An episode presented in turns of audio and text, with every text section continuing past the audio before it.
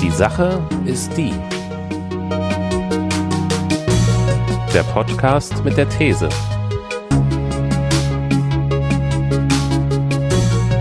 Mit Daniel und Christian.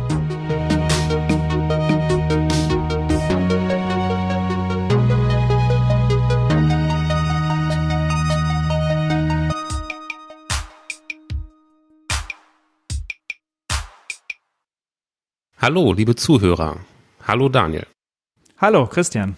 Willkommen zur siebten Folge unseres Podcasts. Und wir begrüßen an dieser Stelle nochmal ganz explizit unsere Zuhörer, denn ihr seid viel mehr geworden seit dem letzten Mal, ist uns aufgefallen. Ihr habt euch sehr, sehr stark vermehrt. Wir waren zwischenzeitlich sogar in den iTunes-Charts unter den Top 20 Podcasts. Dafür mal vielen, vielen Dank.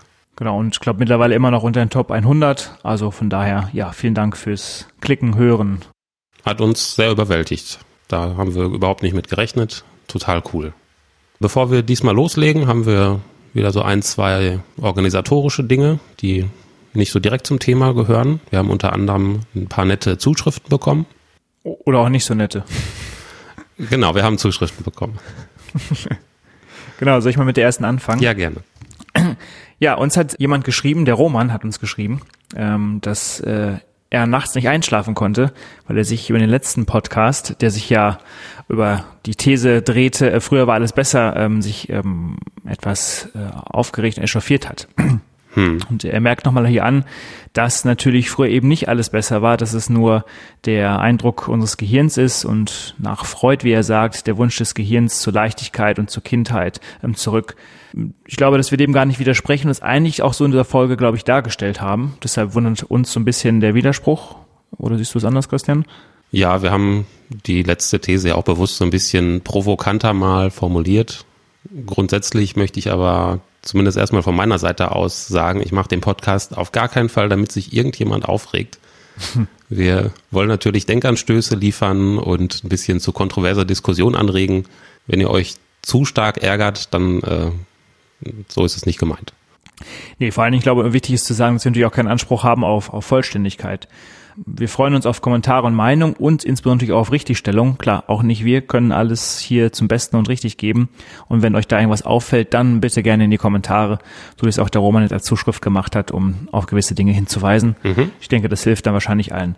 Der ähm, Roman hat auch noch einen Buchtipp zu dem Thema dargelassen. Mhm. Ähm, und zwar empfiehlt er das Buch zu dem Thema uh, Better Angels of Our Natures. Ähm, das können wir nochmal mit in die Shownotes reinnehmen. Und für denjenigen, den interessiert, der kann sehr mal da reingucken. Hast du es gelesen? Nein, noch nicht. Ich auch nicht. also wir können nichts zu sagen, aber ja. Wir geben das mal so weiter. Ja. Exakt. Dann haben wir eine zweite Zuschrift bekommen, die wollten wir auch nochmal erwähnen. Und zwar von dem Phil haben wir eine sehr, sehr lange Zuschrift bekommen, der ähm, sich über unseren Podcast freut und auch nochmal hier erwähnt, dass wir just gerade in der Folge zwei auf das Thema Trolle eingegangen sind und ähm, im Zusammenhang mit den politischen Entwicklungen, die auch danach dann ja gekommen sind, ähm, da auch zumindest einen richtigen Riecher hatten.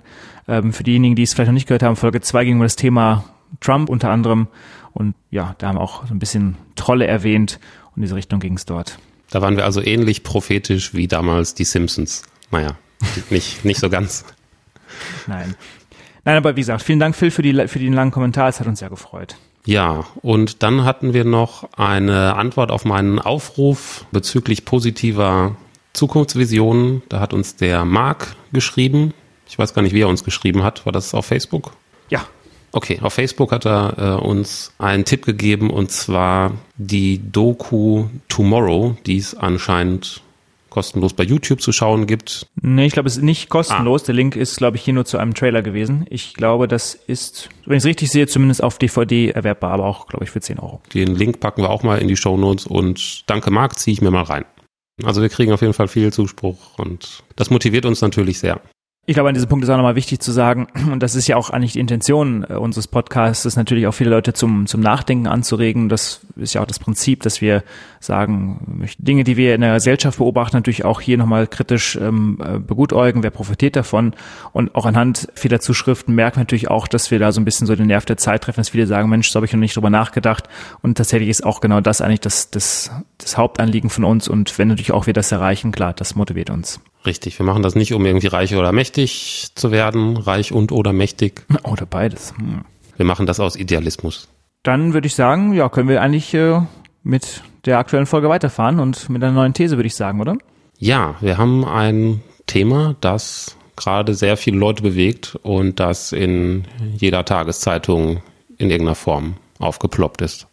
Ja, die letzten Wochen sehr extrem, genau. Also ich habe dir eine These mal wieder mitgebracht, an der wir uns äh, abarbeiten können. Ja. Und die These für diese Ausgabe ist Blockchain, die Revolution der IT-Landschaft. Wie komme ich da drauf? Du hast es gerade schon richtig gesagt, die, die Tageszeitungen sind äh, voll damit. Blockchain ist sicherlich mh, die Grundbasis dafür. Viele lesen natürlich über den Bitcoin, der just über diese Art und Weise der Technologie ähm, abgewickelt wird. Und mir kommt es so vor, ich meine, es gibt natürlich immer viele, viele Hypes und viele IT-Hypes, viele äh, Buzzwörter, aber ich habe in den letzten Jahren nichts derartiges erlebt wie dieses Thema Blockchain. Wenn du über die Straße läufst, mit Leuten sprichst, mit ich mit vielen Firmen spreche, dort ist genau Blockchain das riesengroße Thema und mir scheint es so, als ob es alle Probleme dieser Welt lösen könnte. Ähm, wie ihr euch schon denken könnt, was offensichtlich nicht der Fall ist. Was? und ähm, ich glaube, und Christian, du erzähltest mir das Gleiche auf, auf, ähm, aus deiner IT-Berater-Sicht, äh, dass auch genau Leute dort genau das Gleiche irgendwie ansprechen. Und darum haben wir uns mal gedacht, wir sollten uns dem Thema mal auf verschiedene Arten und Weisen nähern, um das mal vielleicht äh, ja aus jedem Blickwinkel mal zu beleuchten. Ja. Ähm, ich denke, bevor wir groß mal anfangen, Dinge zu beleuchten, sollten wir vielleicht zumindest für die Hörer, die das nur mal grob am Rande gehört haben, nochmal kurz ähm, darlegen. A, was ist Bitcoin? B, was ist Blockchain? Auch hier wollen wir es natürlich nicht technisch zu sehr vertiefen, sondern so, dass es auch irgendwie jeder versteht. Es soll ja hier kein Technik-Podcast werden. Die Frage ist, wollen wir mit einem erstmal anfangen, was ein, ein Bitcoin ist, Christian? Ja, lass uns mit Bitcoin anfangen. Das ist in meiner Wahrnehmung das, was in den meisten Schlagzeilen als Begriff auftaucht. Und zwar immer in dem Zusammenhang, oh, Bitcoin ist jetzt noch mehr wert und am nächsten Tag ist es noch mehr wert und dann ist es plötzlich doppelt so viel wert. Genau. Möchtest du gerne erklären, was ein Bitcoin ist? Ja, ein Bitcoin, das ist ja erstmal eine Währung, wie es aussieht.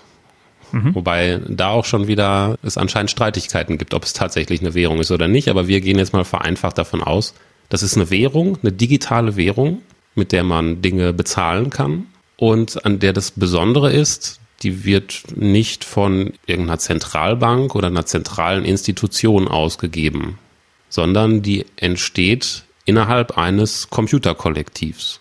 Da gibt es eine Reihe von Menschen, die sind Teil des Bitcoin-Netzes, die haben also eine Software auf ihrem Computer installiert und aus diesem Zusammenschluss von Computern daraus entsteht auf nicht magische, sondern eher mathematische Weise diese virtuelle Währung Bitcoin. Mhm.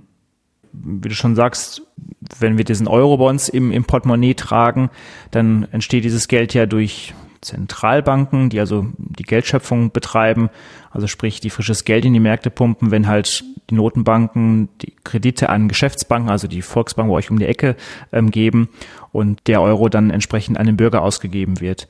Und hier ist natürlich auch das gleiche Prinzip. Ich muss an etwas glauben, nämlich daran, dass die Realwirtschaft die, den Wert dahinter schafft und somit der Euro auch entsprechend was wert ist. Mhm. Früher war das Ganze nochmal an Gold gekoppelt gewesen, was heute nicht mehr ist.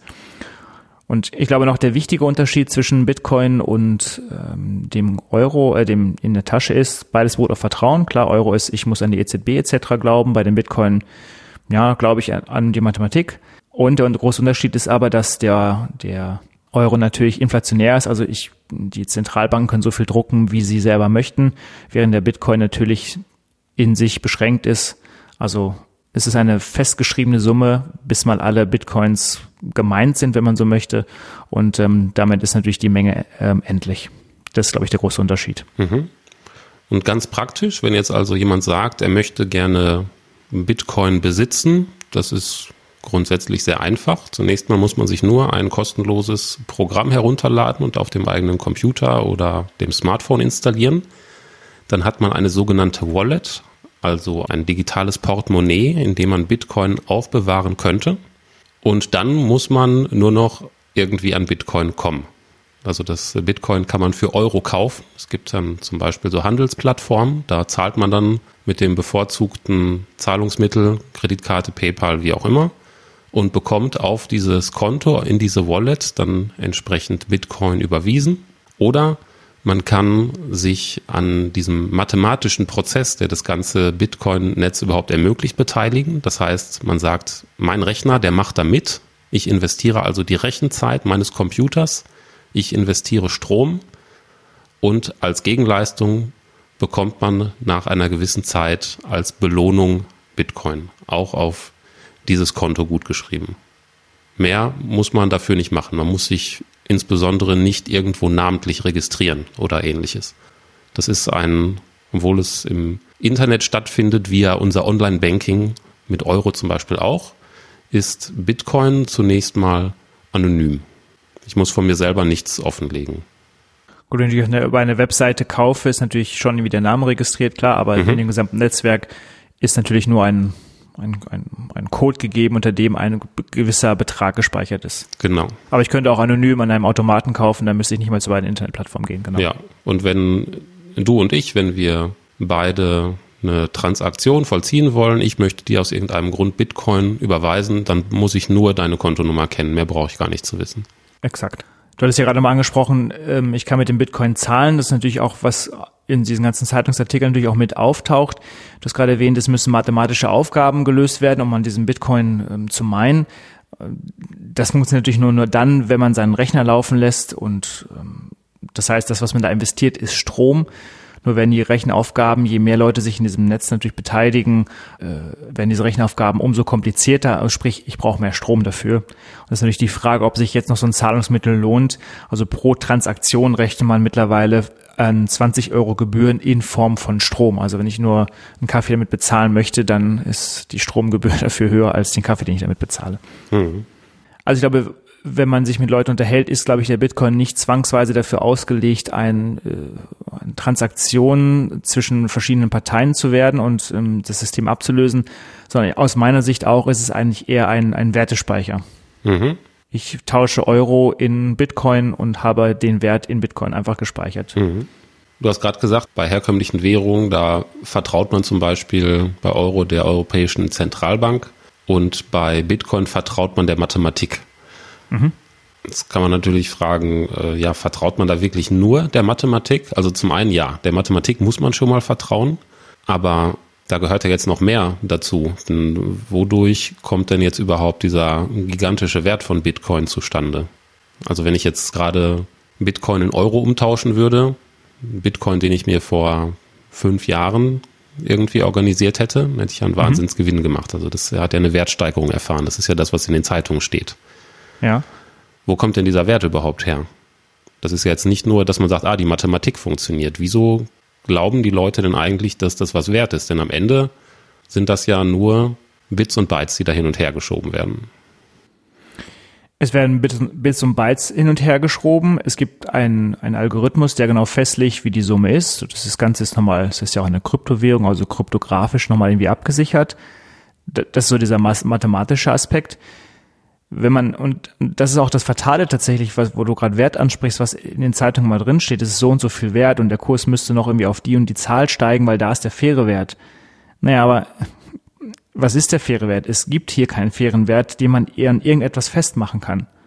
Ähm, am Ende ist es halt Angebot und Nachfrage und das Hoffen, dass wenn ich heute Bitcoins kaufe, dass sie in ein paar Tagen mehr wert, oder nicht in ein paar Tagen, also im Moment steigt es jeden Tag 20 Prozent oder sowas, aber das ist zumindest mhm. über einen langen Zeitraum ich jemanden finde, der mir das zum, zum höheren Preis wieder abkauft. Mhm. Ähm, man kann es natürlich gut auch vergleichen ähm, mit dem Aktienmarkt. Wenn ich eine Aktie von ähm, VW kaufe, dann haben die irgendwo ähm, Fabriken herumstehen und Maschinen und diese Fabriken und diese Maschinen haben ja einen gewissen Gegenwert. Und ich weiß ja auch, was VW an Zahlungsströmen hat, was sie halt einnehmen, wenn sie ein Auto verkaufen, was auf der anderen Seite vielleicht die Mitarbeiter kosten. Und somit kann ich ja ungefähr mich dem annähern, was der faire Wert vielleicht von VW ist. Mhm. Nur das passiert natürlich, oder das funktioniert natürlich nicht auf der, auf der Bitcoin-Seite oder auch parallel dazu, du kannst auch das Gold nehmen. Ich meine, was ist der faire Wert von Gold? Es ist auch zum Teil endlich, es muss aus dem Boden geholt werden. Ähm, Klar, ich kann es hier und da ein bisschen in der Industrie, in der Schmuckindustrie etc. verwenden oder in der Chemie. Ähm, aber am Ende des Tages ist es genauso ein Wertspeicher und ich muss darauf hoffen, dass es auch mir hier einer zum höheren Preis ähm, abkauft. Mhm. Das heißt also zu sagen, der faire Wert ist X, das funktioniert hier schon mal gar nicht. Ich glaube, das ist auch wirklich ganz wichtig zu verinnerlichen.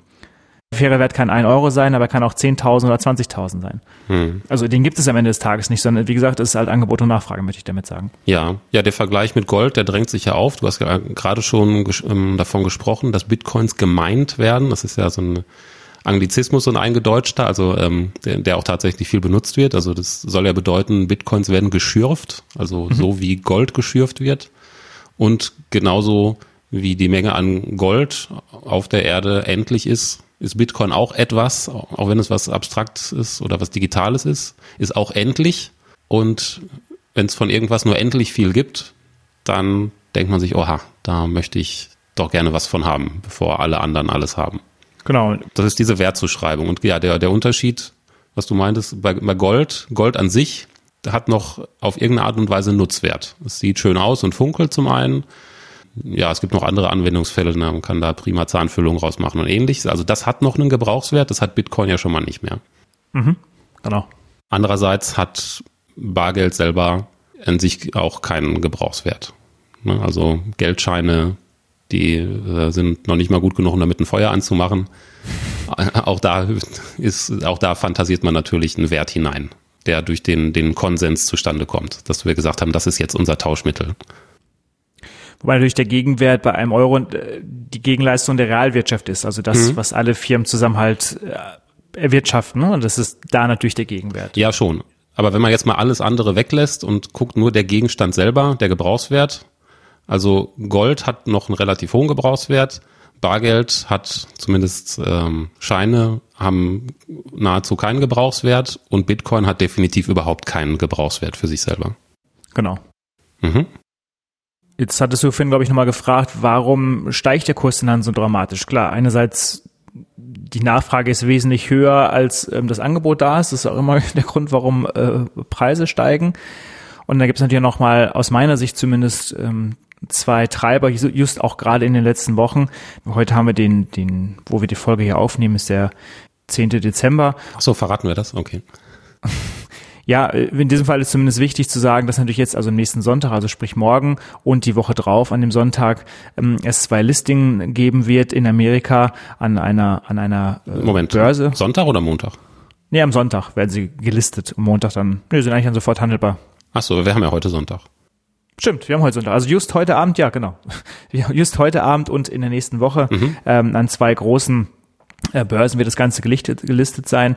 Also die viel größere ist die CME in, in Chicago. Das passiert nächsten Sonntag.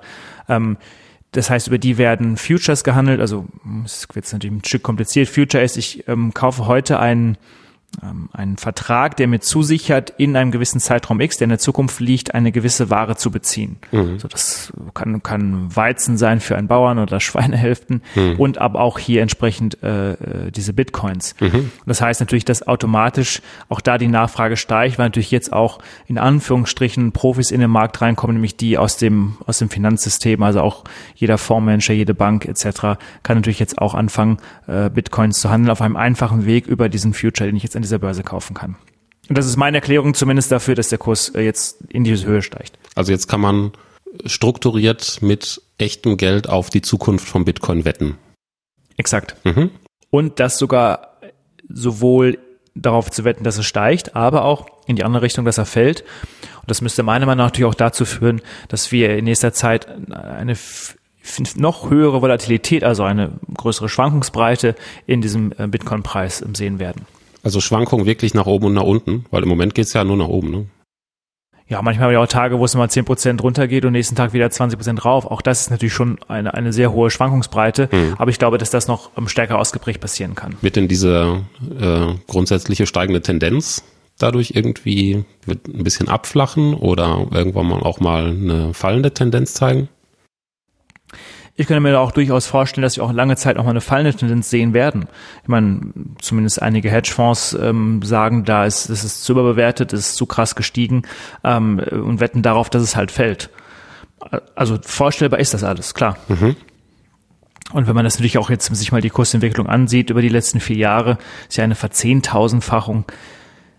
Also es schreit natürlich per se, dass es natürlich eine wahnsinnige ähm, Übertreibung ist und natürlich auch eine Spekulationsblase ist. Nur mhm. das hätten wir wahrscheinlich vor zwei Jahren auch schon gesagt und danach ist er noch weiter gestiegen. Solche Exzesse haben wir schon im 18. Jahrhundert, es ja Tulpenblase gesehen, da waren Tulpen mal sehr gefragt gewesen. Viele von euch erinnern sich vielleicht noch an den neuen Markt, auch da waren viele Exzesse gewesen. Und überall da, wo eine riesengroße Übertreibung ist, wird es auch irgendwann mal zum Ende kommen. Natürlich weiß aber niemand, wann und was der Auslöser sein wird. Ja.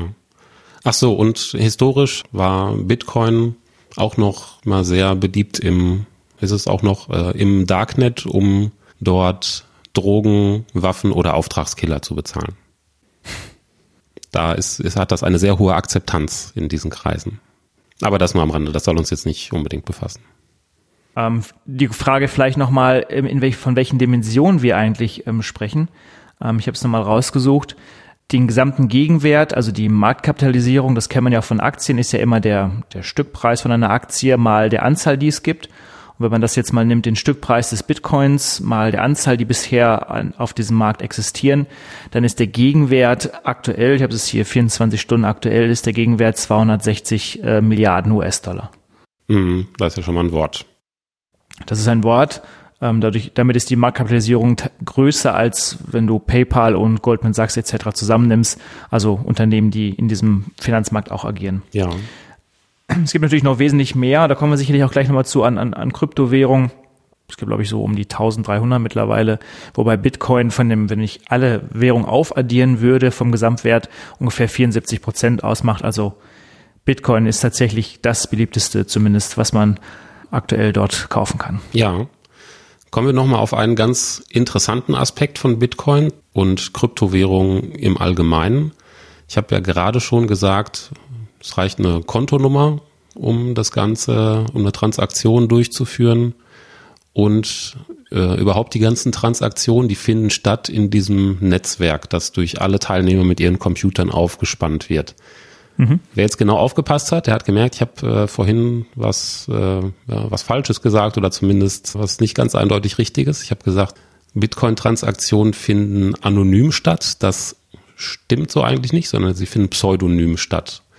Das heißt, ich weiß zwar nicht, wer hinter einer Kontonummer steckt.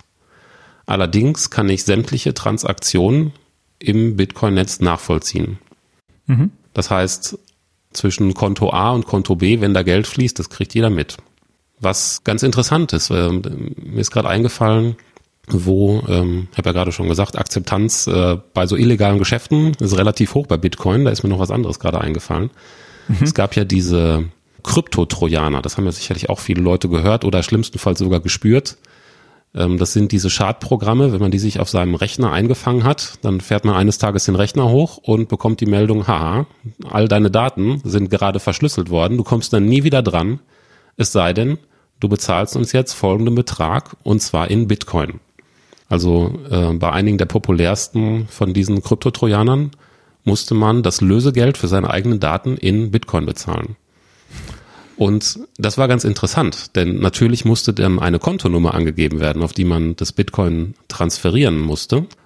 Und natürlich hat dann alle Welt, zumindest äh, in der IT-Welt, haben sich dann natürlich die Transaktionen angeschaut, die stattgefunden haben auf dieses eine Konto, einfach um festzustellen, wie erfolgreich war denn dieser Kryptotrojaner. Das kann man da also machen.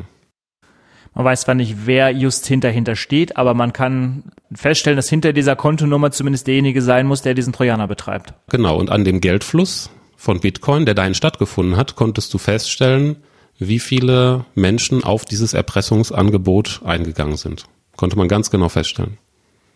Und das, das nochmal aus meiner Perspektive. Es betraf ja nicht nur Privatleute zum Teil, sondern auch relativ große Firmen. Also bekannte, ich möchte es nicht namentlich nennen, aber bekannte ähm, Unternehmen, die äh, Shops im Internet betreiben, waren auch davon betroffen. Mhm. Das heißt, so viele Unternehmen halten mittlerweile auch tatsächlich Bitcoins vor, um schnell auf solche Erpressungen zu reagieren und zahlen auch, weil das in Anführungsstrichen immer noch günstiger ist, als wenn ein, ein Shop für einen Tag ausfallen würde. Ja.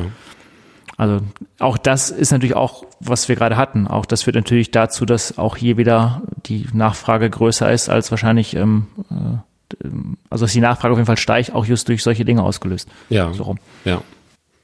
Ja, aber das ist auf jeden Fall ein interessanter Punkt, die ganzen Zahlungsströme selber, auch wenn sie sich hinter Pseudonymen verbergen, sind komplett für jeden einsehbar. Es ist komplett öffentlich. Das ist ja auch ein sehr, sehr starker Unterschied zu herkömmlichen Währungen, die wir haben.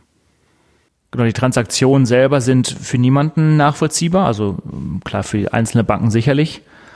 Ähm, Jetzt bei Euro, ja, genau. Mhm. Ja, genau. Also man kann ungefähr sehen, was sich zwischen den Banken bewegt. Das wissen die Banken dann selber. Ne? Genau. Und innerhalb einer Bank weiß das die Bank selber, aber niemand hat da den kompletten Überblick, soweit ich weiß. Ja, genau. Also wir beide können es nicht einsehen, ob jetzt gerade sich bei irgendeiner Kontonummer ähm, sich gerade ähm, das der Eurobetrag äh, größer geworden ist oder kleiner geworden ist. Genau. Also da kann das, da kann das niemand und bei Bitcoin und Kryptowährungen im Allgemeinen kann das jeder. Exakt. Und ich glaube, dieser dieser Punkt ist nochmal wichtig, dass man, dass ihr den nochmal im Hinterkopf behaltet. Wird nämlich dann gleich nochmal wichtig, wenn wir ähm, zu dem Thema Blockchain kommen, auf der ja die, die, die, die, die Herztechnologie ist. Ähm, wenn wir nochmal dann vielleicht ein paar Fälle einfach mal durchgehen, was ist in der Zukunft möglich, was ist nicht möglich. Hast du noch was zu Bitcoin oder sollen wir schon ein bisschen in Richtung Blockchain gehen?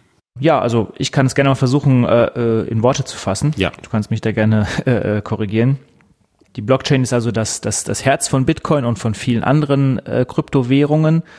Und am einfachsten lässt sich das zumindest aus meiner Sicht äh, mit einer Analogie erklären. Man stellt sich also vor, dass es eine Kette ist von, von einandergereihten Kisten.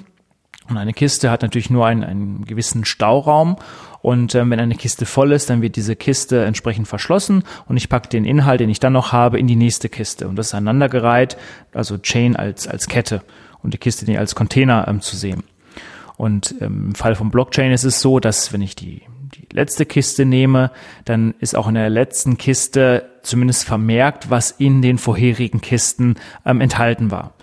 Und ähm, so muss man das auch ähm, sehen im Internet. Also diese Blockchain bedeutet, dass, wenn ich jetzt mal das Thema ähm, Bitcoin nehme, wenn ich dem Christian gleich mal ähm, 10 Bitcoins überweisen würde, dann würde das in diesem einen Block eingetragen und äh, der, diese ganze gesamte Kette liegt also dezentral bei jedem, der in diesem Netzwerk halt teilnimmt, auf seinem Computer gespeichert. Das heißt, es gibt nicht also eine zentrale Datenbank, sondern hier der Vorteil ist, dass es also dezentral ist und jeder besitzt zum Zeitpunkt X die gleichen Informationen. Mhm. Und das ist auch das, was es erstmal so sicher macht, ähm, dass in diesem Netzwerk zugestimmt werden muss. Also wenn ich dem Christian gleich das Geld überweise, muss im Netzwerk also zugestimmt werden, jawohl, der Christian hat jetzt zehn Bitcoins mehr auf seinem Konto. Und dadurch, dass es natürlich dezentral ist, ist, macht es das ja auch schwerer oder unmöglich, das können wir gleich nochmal diskutieren, das weißt du vielleicht noch besser, das Ganze zu hacken. Denn ich müsste ja, weil es gibt, bis ein Container voll ist und der nächste Container aufgemacht wird, was reingepackt, dazwischen liegen bei Bitcoins ungefähr zehn Minuten. Das heißt, ich müsste also innerhalb von zehn Minuten allen Rechnern, die diese ähm, Blockchain auf ihrem Rechner gespeichert haben, natürlich davon überzeugen, dass, wenn ich es hacken möchte, dass der Christian nicht 10 hat, sondern jetzt meinetwegen 100 Bitcoins. Und ähm, das wird natürlich relativ schwierig, weil ich natürlich relativ viel Rechenleistung brauche und vielleicht ist es eigentlich unmöglich, zumindest mit der derzeitigen Rechnerleistung. Ja. Ja, so Metaphern haben immer so ein bisschen ihre Grenzen. Es, es gibt eigentlich keine perfekte Metapher, die mir jetzt bekannt wäre, um Blockchain komplett von vorne bis hinten verständlich zu machen. Ich liefere einfach nochmal so eine alternative, ganz kurze Erklärung. Mhm. Ähm, man stelle sich die Blockchain einfach vor als ein gigantisches Logbuch. Im Falle von Bitcoin wird in das Logbuch nach und nach alle Kontobewegungen, alle Transaktionen einfach der Reihe nach reingeschrieben. Das ist ein öffentliches Logbuch, auf das alle Leute Zugriff haben. Und dieser Kettencharakter, der kommt dadurch zustande, dass dieses Logbuch immer häppchenweise abgesichert wird durch mathematische Puzzles, für die wir die ganze Rechenleistung der Computer brauchen, die Bitcoins schürfen.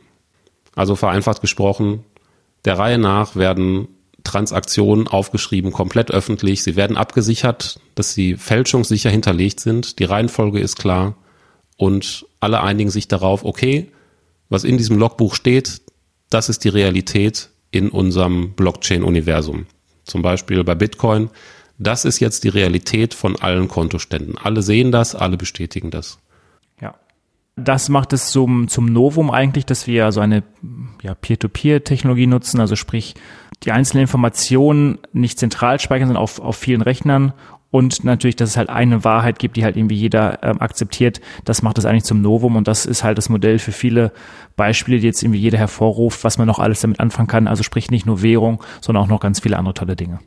Genau, jetzt stellt sich die Frage, Mensch, ist ja klasse. Wir haben so ein öffentliches, verteiltes, sehr sicheres Logbuch. Was kann man da noch alles reinschreiben? Was können wir damit noch machen? Und ja, erstmal sind ganz viele andere Kryptowährungen entstanden, die halt sich mehr oder minder stark von Bitcoin unterscheiden.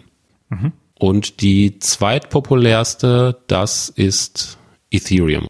Mhm. Also jetzt von der, vom Wert her. Ich kann mal schauen, Ethereum macht ungefähr 12 Prozent aus und hat einen Gegenwert von 42 Milliarden US-Dollar aktuell. Mhm. Diese Währung hat allerdings noch ein paar Funktionen mehr. Da kann man plötzlich nicht nur einfache Kontostände in das Logbuch schreiben, sondern plötzlich kann man da auch Verträge reinschreiben. Hast du davon auch gehört? Ja, davon habe ich auch gehört, ja. Genau, man kann also Verträge dort ähm, hinterlegen mit gewissen Eigenschaften, gewissen Stellgrößen und in Abhängigkeit dieser Stellgrößen kann halt dann entsprechend etwas ausgelöst werden. Also es kann der äh, Füllstand deines Elektroautos sein. Was gibt es noch für Anwendungsfälle? Man hat eine, man lässt sich Äpfel aus Südafrika kommen und kann natürlich dann irgendwie festhalten, wann der Apfel geerntet wurde, ähm, wer der Transportpartner ist ob das jetzt alles mit Ethereum gemacht werden muss, ist natürlich die andere Frage. Ähm, wir hatten vorhin nochmal darüber gesprochen, die Künstlervergütung für Musikrechte ist natürlich ein Thema. Ich kann es wahrscheinlich jetzt sogar so weit runterbrechen, dass selbst irgendwie der Trompeter in einem Stück X ähm, separat äh, bezahlt werden kann, in Abhängigkeit davon, wie häufig ein Stück gehört werden kann, was natürlich jetzt ähm, nicht möglich ist. Es gibt einige Beispiele aus der Reisebranche, ähm, die Lufthansa hatte zum Beispiel ein System jetzt auch getestet, das Winding Tree, was so den Reisevertrieb organisiert, also für solchen Dingen wird es genutzt. Oder im Versicherungsbereich, Bankenbereich und so weiter. Und was eigentlich der große Treiber für viele eigentlich ist, ist natürlich so dieses Cut out the middleman, also überall da, wo wir jetzt einen, einen Mittelsmann haben, der uns gewisse Dienstleistungen bestätigt, ähm, sei es eine Visa beim Kreditkartenunternehmen, äh, meiner Versicherung, also all die Leute, denen wir vertrauen, die kann man natürlich jetzt, zumindest so ist die Logik von vielen, ähm, rausnehmen. Das spart natürlich Geld und in diesem gesamten Netzwerk, was ja verteilt ist und was wir gerade hatten und sicher ist und allen der Wahrheit zustimmen, kann man natürlich dann entsprechend eine Menge Geld sparen und es lassen sich auch ganz, ganz viele neue ähm, Geschäftsmodelle ähm, da implementieren. So zumindest erstmal das, was uns viele Berater, Zeitungen äh, und sonst was erzählten. Da kommen wir auch nochmal jetzt zurück zur eigentlichen These, die wir jetzt noch gar nicht so richtig unter die Lupe genommen haben. Die These, die wir hatten, war, die Blockchain revolutioniert die IT-Branche. Und das ist auch genau das, was einem gerade von allen Seiten entgegenschallt. Mhm. Bezug nehmend ganz oft auf diese Funktion von Ethereum, die wir gerade besprochen haben, nämlich diese Verträge, also die nennen sich auch Smart Contracts, also schlaue Verträge, die öffentlich hinterlegt sind und deren Vertragsbedingungen automatisch festgestellt werden und entsprechende Aktionen, die im Vertrag vereinbart wurden, automatisch ausgeführt werden. Komplett ohne Mittelsmann und ähnliches. Ja, und wenn man jetzt ein beliebiges, zum Beispiel Video, einen beliebigen TED-Talk auf YouTube guckt zum Thema Blockchain, wird das als das große Heilsversprechen gesehen. Man kann alle Mittelsmänner plötzlich ausschalten. Man braucht gar nicht mehr diese ganzen Marktplätze und ähnliches, die Anbieter und Nachfrager zusammenbringen. Das kann man jetzt plötzlich alles in die Blockchain packen. Die bösen Ausbeuter von Uber und Airbnb und ähnlichen, die können sich warm anziehen, die brauchen wir jetzt alle nicht mehr. Und alle werden reich. Genau, wir können auf jeden Fall diese ganzen komischen Firmen, die einfach nur vermitteln und Marktplätze anbieten, die sind demnächst komplett überflüssig. So das Versprechen. Siehst du das denn auch so? Ja, ich wollte gerade vorschlagen, wir können ja mal versuchen, das in zwei Lager aufzuteilen, was von diesen ganzen Versprechen denn wirklich realisierbar ist und was halt eben nicht. Und ich glaube, aus meiner Sicht und wahrscheinlich aus deiner auch, gibt es natürlich so ein paar Hanebüchen Dinge, die, die einfach nicht zusammenpassen. Ähm, und bei manchen anderen Dingen macht es einfach auch wieder Sinn. Ja, das ist jetzt mein Vorschlag. Mhm. Leg los. Also ich glaube, wenn wir, wenn wir eine Sache nehmen, wo es wahrscheinlich Sinn macht und wo es auch funktioniert, ich glaube, da sind wir uns wahrscheinlich einig, das ist diese ähm, wenn wir Musikrechte nehmen würden, äh, die Musikrechte in einer Blockchain abzuspeichern, da wird da sicherlich der Künstler zustimmen. Musik ist halt eh öffentlich, also es beinhaltet ja keine geheimen Daten in der Form. Und ähm, klar, man kann auch hinterlegen, der Trompeter hieß äh, Max Meyer und ähm, wenn dieses Lied 25 Mal bei Spotify angehört werden äh, wurde, dann kann auch explizit diesem Max Meyer als Trompeter auch ein Betrag X zugeschrieben werden. Ich glaube, das ist ein, ein realistischer Case, ähm, den man sicherlich über Zeit ähm, ausrollen könnte. Ja, also Urheberrechte dann fein granular festzulegen, warum soll man das nicht in ein öffentliches Logbuch schreiben? Das ist erstmal keine schlechte Idee, würde ich sagen. Nö, meine Musik ist ja eh öffentlich und auch die, die, die Künstler und wer da überall mitwirkt, ist ja auch öffentlich. Also von daher. Da ist nichts Geheimnisvolles dabei, das soll ruhig jeder wissen, das stimmt. Genau. Wenn wir jetzt gerade mal dieses Thema geheimnisvoll ne-, nehmen, das hatten wir vorhin schon so ein bisschen angedeutet, was äh, Konten und so weiter anging. Und ich glaube, da sehe ich so ein bisschen ähm, das Problem, so dieser Finanzindustrie. Natürlich, und das ist wie man diese Blockchain nutzt. Man kann sie einerseits natürlich äh, privat nutzen, das heißt, man, man implementiert diese Technologie ähm, bei sich im Unternehmen, dann ist sie aber nur bei dir im Unternehmen, oder man kann sie so gestalten, dass man eins dieser öffentlichen Blockchain nimmt, wie das Ethereum oder ähm, man kann euch eine neue noch erfinden, die eben öffentlich ist. Ich glaube, das ist hier die, die große Unterscheidung. Und der Nachteil ist natürlich, und es ist so ein bisschen widersprüchlich, wenn ich eine eine Blockchain innerhalb meines Unternehmens nutze, die nur privat ist, ist es ja komplett entgegengesetzt der Philosophie, was eigentlich diese Blockchain, nämlich dezentral verteilt, ähm, darstellt. Also da sehe ich so ein bisschen Widerspruch. Ähm, aber da fängt es natürlich genau an. Wenn ich sagen möchte, ich möchte, nehmen wir mal die Visa als Kreditkartenausgeber, ähm, natürlich die Visa ausschalten, dann ist natürlich der Punkt, möchte ich alle Transaktionen überhaupt sehen, wer was an wen überweist? Also was wir vorhin schon mal hatten anhand dieser Kontonummern, das ist der eine Punkt. Und auf der anderen Seite vertrauen wir im Moment ja alle der Visa. Und ähm, Visa bekommt ja auch Geld dafür, dass sie eben diese Sicherheit darstellt, auch dieses Vertrauen. Nur wenn wir natürlich jetzt aber die Visa ausschalten würden, ähm, dann können wir sicherlich das immer noch als dezentrales Netz abbilden, was an Leistung dahinter steht. Aber wer garantiert denn dann halt das, den, die Echtheit, was dahinter steht? Ähm, Im Moment ist es ja so, warum ist es bei Bitcoin so, dass wir die Echtheit ähm, garantiert bekommen? Derjenige, der nämlich das bestätigt, wird ja hintenrum dafür belohnt, indem er halt dann mit Bitcoin bezahlt wird durch dieses Mining, was du gerade erwähnt hast, was natürlich in diesem Fall bei als Beispiel bei Visa komplett wegfallen würde. Und da sehe ich eigentlich einen kompletten Widerspruch und weiß halt im Moment noch nicht, wie sich das Ganze auflösen sollte. Mhm. Ja, da hast du mehrere interessante Dinge angesprochen. Eins möchte ich mal aufgreifen zum Thema Blockchains innerhalb von Unternehmen. Mhm. Ich kann ja mal so ein klein bisschen aus dem Nähkästchen der IT-Branche plaudern. Da tummeln sich ja gerade sehr, sehr viele Blockchain-Consultants im IT-Bereich. Das sind die, die genau die laute Trommel schlagen und sagen, Blockchain, das wird alles revolutionieren, das wird alles ändern. Und die Firmen sind natürlich gerade auch so ein bisschen verunsichert. So, hey, Moment, verpassen wir da irgendwas? Das ist irgendwie wichtig. Das lese ich so oft in der Zeitung. Äh, okay, wir heuern mal diesen Blockchain-Consultant an. Und, und der wird dann halt ins Unternehmen hochbezahlt geholt und äh, erzählt dann weiter in vielen Vorträgen, wie wichtig doch das Thema ist. Und hat dann auch rucki alle auf seiner Seite und alle sagen, ja, okay, da müssen wir jetzt was machen. Okay, Blockchain ist wichtig, wir machen jetzt auch Blockchain. Warum sind wir noch nicht in der Blockchain? So, irgendwann kommt dann dieser Punkt. Mit steigendem Verständnis merken dann plötzlich die Entscheider, hm, okay, äh, da in so einer Blockchain ist ja alles öffentlich. Das ist ja für Geschäftsgeheimnisse und interne Prozesse, äh, ist das ja vielleicht gar nicht so gut, dass alles mhm. öffentlich ist. Das gefällt uns nicht so gut. So, und dann, dann merkt der Blockchain-Berater, oha, gleich fliege ich hier raus. Und dann hat er aber die Rettung und sagt, nein, wir machen eine private Blockchain. Also eine Blockchain, die sich nur im Unternehmen abspielt. Ja. Ähm, mein Tipp an die Entscheider, die äh, hören, dass ihnen ein Consultant etwas von einer privaten Blockchain erzählt, da sollte direkt euer Bullshit-Radar heiß laufen. Kann man direkt rausschmeißen. Interne, funktionierende Geschäftsvorfälle, die man schon hat, die man digital löst, die kann man auf eine private Blockchain abbilden. Dadurch ist allerdings nichts gewonnen, keinerlei irgendwie wie auch immer geartete Vorteile. Das Einzige, was passieren wird, eure Betriebskosten werden steigen.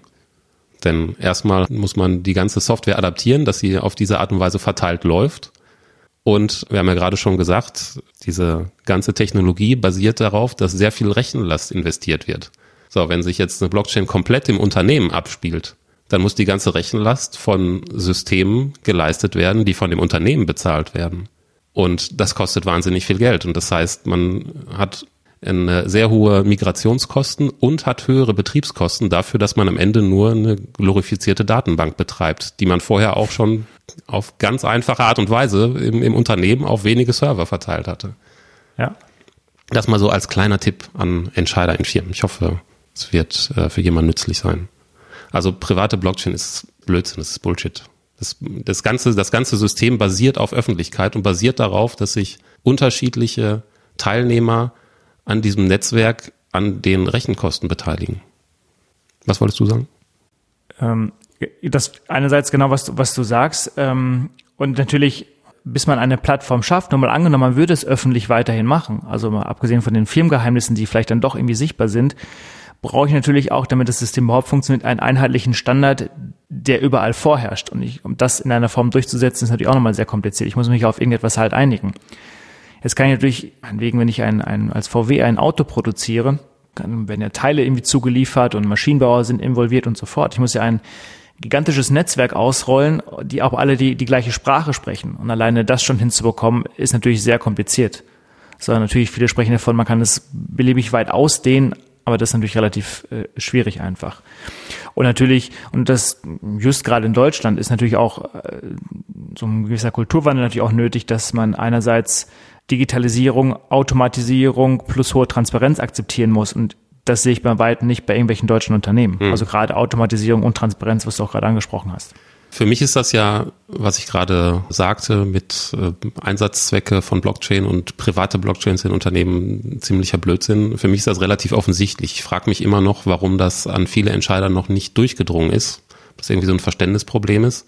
Mich wundert vor allen Dingen, dass sich gerade die Unternehmen, die ich vorhin ansprach, die also eher so einen Marktplatz zum Beispiel anbieten, die also Anbieter und Abnehmer zusammenbringen, deren Geschäftsmodell das ist und deren Geschäftsmodell potenziell durch eine Blockchain komplett aufgelöst werden kann, dass gerade die im Moment besonders viel Geld ausgeben, um sich mit Blockchain-Technologie zu befassen. Denn eigentlich schaufeln sie sich damit ja so ein bisschen ihr eigenes Grab, könnte man meinen. Mhm. Ich habe keine gute Antwort darauf gefunden, warum das so ist. Also warum gerade diese Firmen so stark sich mit Blockchain befassen, obwohl es ja durchaus ihr Untergang sein könnte. Ich glaube, die vage Hoffnung ist, dass man immerhin äh, noch daran arbeiten könnte, den definitiven Standard für eine Branche zu setzen, was auch immer man sich dann davon verspricht. Eine andere Theorie, die wollte ich jetzt mal kurz mit dir besprechen. Also die eine Theorie ist, es ist ihnen überhaupt nicht klar, es ist, äh, ist intellektuell nicht verstanden worden, dass diese Technologie sollte sie sich so stark durchsetzen, das eigene Geschäft komplett untergräbt. Die andere Theorie wäre, das ist bekannt und dass man dadurch, dass man sagt, ah, wir beschäftigen uns jetzt aber damit und wir ziehen da selber irgendwie Nutzen raus, dass man dadurch versucht, den Aktienkurs stabil zu halten. Welche Geschäftsmodelle meinst du denn genau? Also sag, sag mal ein Beispiel dafür, wie, was, um das dran festzumachen. Nehmen wir mal sowas wie Uber. Mhm. Also Uber ist ja was, was man, was man theoretisch gut in eine Blockchain packen könnte. Uber bietet diesen Marktplatz und führt die Leute, die Auto fahren, zusammen mit den Leuten, die irgendwo hingefahren werden wollen. Mhm.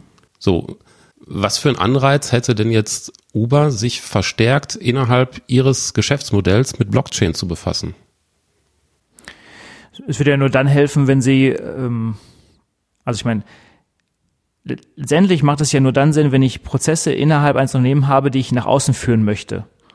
So, aber als Beispiel bei Uber gibt es das ja in der Form gar nicht. Also wie du schon sagst, es gibt eine Plattform, es gibt Fahrer, die dort beschäftigt sind.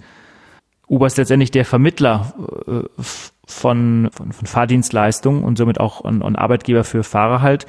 Nur ich brauche diese Plattform natürlich nicht, sondern die konnten sich so einfach untereinander alle vereinigen mhm. und auch das Bezahlen würde halt darüber funktionieren. Ist jetzt auch ein fiktives Beispiel, also ich weiß jetzt gar nicht, ob Uber sich mit Blockchain befasst, aber es ist nur, weil das ein recht griffiges Beispiel ist. Aber nehmen wir jetzt einfach mal an, das wäre eine von diesen Firmen, die sich stark damit befassen.